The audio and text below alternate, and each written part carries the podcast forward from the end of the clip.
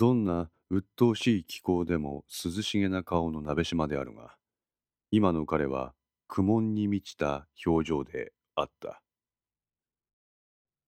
ああ、ああ、山頂から金沢北高側の獣道をしばらく降りると、開けた場所に出た。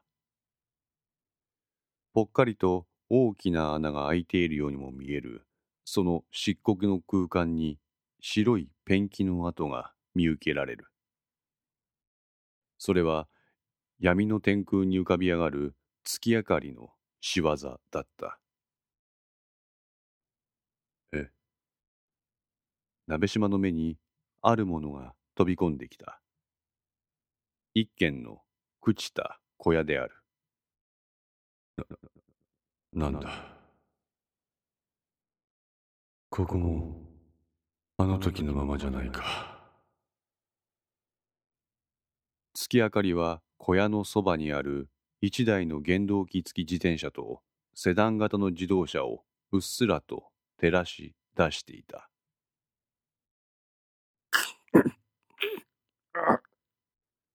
またも強烈な痛みが彼の頭部を襲う。心臓が脈打つたびに拳銃で頭を撃ち抜かれたのではないかと思われるほどの痛みと熱が走る。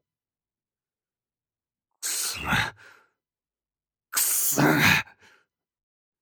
うめき声を発しながら鍋島はその場にひざまずいた。三年前。おい、鍋島鍋島に抱えられていた意識が崩れ落ちるようにその場に倒れた。そこには変わり果てた穴山と井上もあった。村上、引くことは許されん。俺は意識を別のところで始末する。穴山と井上への犯行は意識のものだと工作しておいてくれ。後で落ち合おう。そう言って鍋島は凶器のナイフとハンマーを床に落とした。そのナイフとハンマーに意識の指紋をつけろ。いいから早くしろ。おい、鍋島。もう、いいだろう。あ、お前、自分が何やってんのか、分かってんのかどういう意味だ、村上。自分の理想とする世界を実現するために、お前は、どんだけの犠牲を払わせるんだ理想を実現するために犠牲はつきものだ。今さら何を言ってんだお前、それで、意識まで始末すんのか穴山と井上だけじゃなくて、意識まで始末すんのか村上、同じことを繰り返して言うな。一回聞けばわかる。もうやめろよ。何？村上は肩を落とした。もういいだろう、鍋島。意識はお見通しなんだよ。何がだよ。赤松の親父を殺したこと。病院の横領事件絡みの殺し。それの捜査を攪乱させるための久美子への交換。サングラスをかけたまま、鍋島は村上の方を見つめる。こいつらが全部お前による犯行だってことをな。意識はそうとは断言していない。でもこいつは分かってる。分かってるからこそ、最後の情けで、あいつはここに短期で乗り込んできた。乗り込んで、自首を促してきた。そうだろう。ああ。もう、もうやめようぜ、鍋島。もういいだろう。そもそも残留孤児の問題は意識に責任がある問題じゃねえだろう。大ありだよ。え？お前、今更何言ってんだ？お前は俺の味方だろ？俺の考えに賛同しているから、今までお前は俺をかばってくれたんだろ？それが何？今この段階で突然手のひら返すわけ？俺の行く手を遮る奴は全て悪だ。俺の邪魔をする奴は同胞の邪魔者だ。お前がやれないんだったら俺がやる。床に落ちているナイフとハンマーを手にして、鍋島はそれを眠る一式に握らせた。こうすりゃ一式は姉山と井上を殺した凶悪犯罪者だ。鍋島。警察キャリアが成人男性二人を殺す凶悪犯罪を起こして姿を消す。こいつは前代未聞の事件になるな。お、お前。県警の信用は失墜。そうなりゃあいつらは当面派手な動きはできなくなる。これでホンダの周辺の捜査を打ち切りだ。そうすれば、お前に対するホンダの信用は完璧なものになるだろう。あ、俺はお前にやってほしいんだよ。俺ら同胞の救済をさ。たった数名の人命と、俺ら同胞の多くの人命。どっちが重いよ？鍋島は村上の肩を叩いた。頼りにしてるぜ、村上。鍋島。あ？お前、本気で言ってんのか？お前、本気で人の命の形状を数の論理で解いてんのか？何言ってんだ、村上。お前らが信奉する市場経済にのっとった考え方だ。一つの商品が持つ本来の価値がどうだという議論よりも、売れた商品が価値のあるものだっていう考え方と一緒だよ。村上はため息を深くついた。鍋島。それは違うぞ。あ？日本を反日共産国家の椿さんと一緒にするんだ、鍋島。あ我が国を人権無視のあの独裁国家と同じにするんだと言ってんだよ。何言ってんだ、お前。人の命をそこら辺の商品とかサービスと一緒くたに論じるなって言ってんだ。鍋島の口元が引きつった。お前の発想はあの国の思想そのものだ。おいおい。何なんだよ、村上。鍋島は肩をすくめ、呆れ顔を見せた。お前、椿さんから直で金もらってるんだろ。一瞬、鍋島の動きが止まった。あなんだ、椿さんって。とぼけんな。お前が椿さんの審判だってこと分かってんだ。おいおい。やめてくれよ、村上。わけのわからんこと言うんじゃない。じゃあこれは何だ？村上は一枚の写真を鍋島に見せた。なんでお前が椿さんのエージェントである下妻義夫と会ってんだ？写真には、とあるホテルのロビーで、鍋島が下妻と向かい合うように座り、紙袋のようなものを受け取っている姿が収められていた。人友会から金を受け取ってるならいざ知らず、お前はよりによって、反日共産国の椿さんから金の援助を受けていた。何が悪いんだ？お前だって人友会のパイプ駆使してんだろ？人友会と椿さんは裏で繋がってるってことはお前も知ってるだろああ、知ってる。じゃあ今更なんだ？鍋島、いいか？俺は自分の意思に関わらず国家間の思惑で不遇の時代を過ごすことになってしまった残留孤児という存在に思いをした。そして彼ら、彼女らを日本政府として救済できる方法がないかと考え、ホンダに働きかけてきた。なんだよ。この場面で昔話か？いいから聞け村上は鍋島を一括した。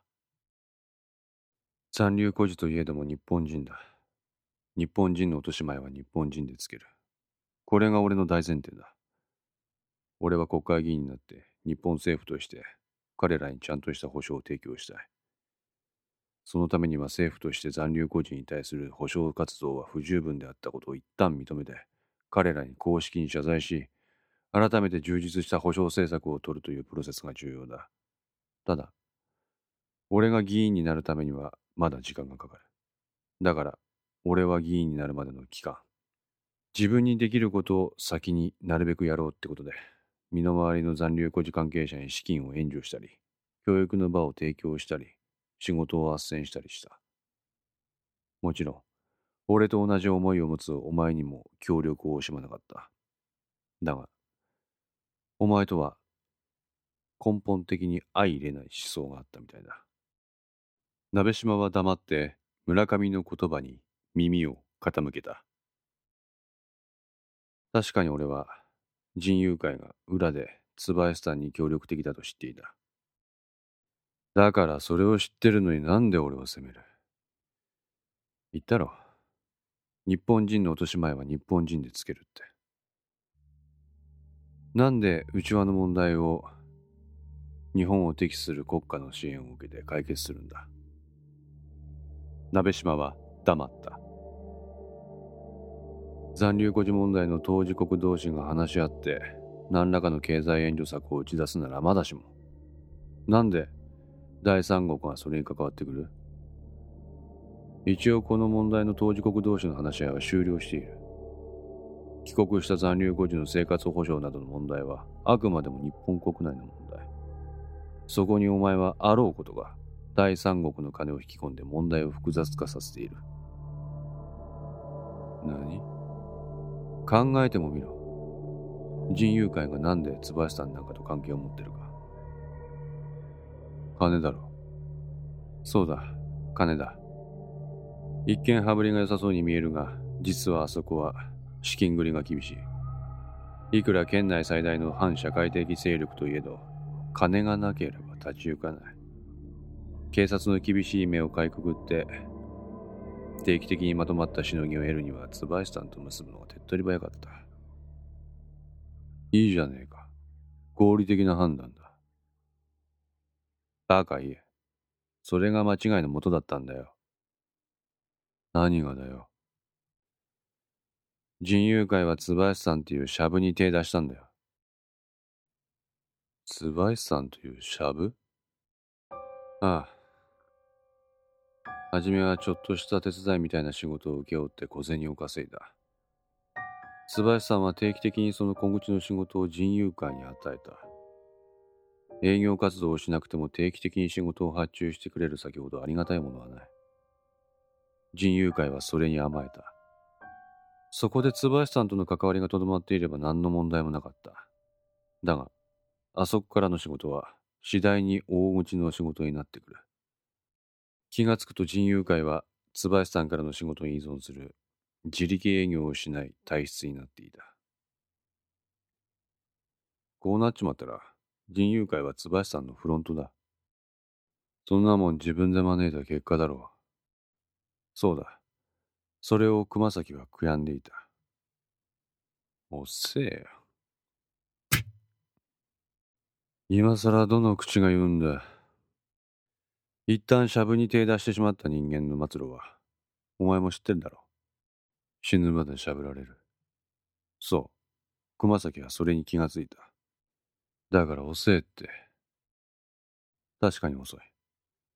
だが、あいつは大事なことに気がついた。あ椿さんの本当の目的にな。椿さんの目的？工作員を日本に送り込んで、近い将来、この国を政情不安に陥れる。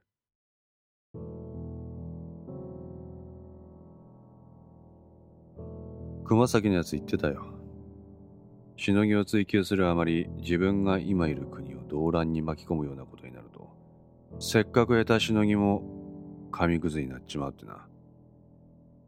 鍋島は口をつぐんだ。一旦薬漬けになっちまった人間を社会復帰させるには本人の意思だけじゃどうにもならない。つまり人友会自体には自浄作用を期待できないってことだ。そこで熊崎は俺に言った。何をだ？人友会が自爆するとしても、それは自分で蒔いた種だから覚悟はできている。しかし、曲がりなりにも人友会はこの国の下で運営させていただいている。だからこの国に迷惑をかけるわけにはいかないってな。自分で自分の後始末さえできない奴が何をふざけたこと言ってんだ。鍋島、病院横領事件のことを覚えてるだろう。ん？当時、県警の捜査二課の課長だった意識は、人友会にガサ入れして、そのツバイスタン関係の金脈を洗い、あいつらを排除しようとした。何？これで人友会は終わりだと熊崎は腹をくくった。だが、お前が当時の関係者を殺したり、県警のお偉方が意識の捜査を妨害したりして、あの事件はお宮入りだ。人友会と椿さんの関係を断つ絶好のチャンス。それを、お前は、あろうことか妨害した。エージェントの指令を受けてな。鍋島は苦々しい顔をした。あ、な。鍋島。いい加減やめようぜ。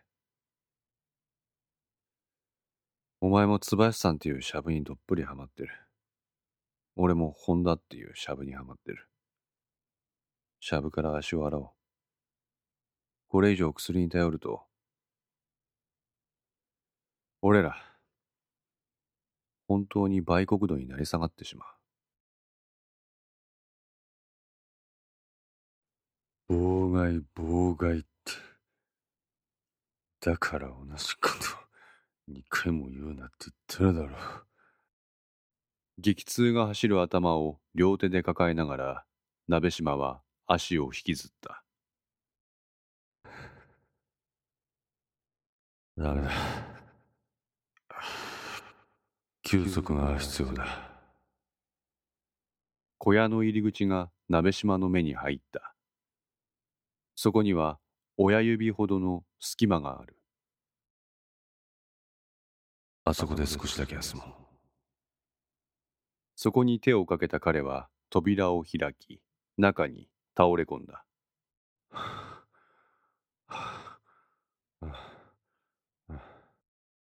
ゆっくりと彼は仰向けになった。少しは痛みは和らいだようだ。鍋島は深く息をした。仰向けになって分かったことがある。老朽化が進んだ小屋の天井の一部は抜け落ち、そこから月が見えた。放置された農機具、ロープのようなもの。一蹴りすれば折れてしまうかと思われるほど朽ちた木製の柱と梁。目が慣れてきたのか、小屋の中の様子が見え出した。まさか、ここで俺が横になるとはな。体を横に向けたとき、彼は異変に気がついた。月明かりに照らされる自分の隣に紐のような長いものが落ちている。それはこの空間のどれよりも新しく純白色である。やっとの思いで体を起こすと、その紐が何を意味しているか瞬時に分かった。こ、これは、人の形で囲われた白い紐は二つあった。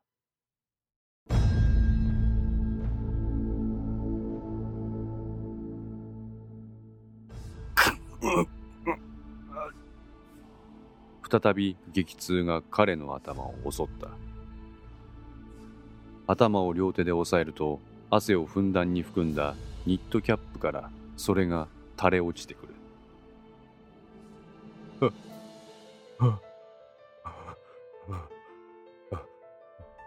熱い。今度は顔を手で押さえた。つい。おい。おい。かか顔が顔が焼ける。鍋島は小屋の中で一人絶叫とともにのたうち回った。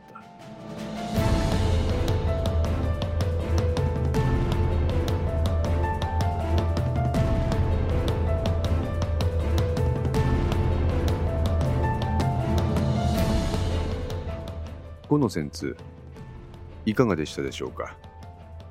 このお話は毎週月曜0時に1話ずつ更新できるよう鋭意作成中です。ご意見やご感想がありましたらウェブサイトのコメント欄かお問い合わせお便りコーナーからお寄せください。皆様の声は私にとって非常に励みになりますのでぜひともよろしくお願いいたします。お寄せいただいた声には実質ですが何かしらの返信をさせていただきます。特にお問い合わせお便りのところからお寄せいただいた感想などはポッドキャストの中でも紹介させていただきます。また iTunes Music Store の中のレビューも頂戴できれば嬉しいです。それでは皆さんまた来週。ごきげんよう。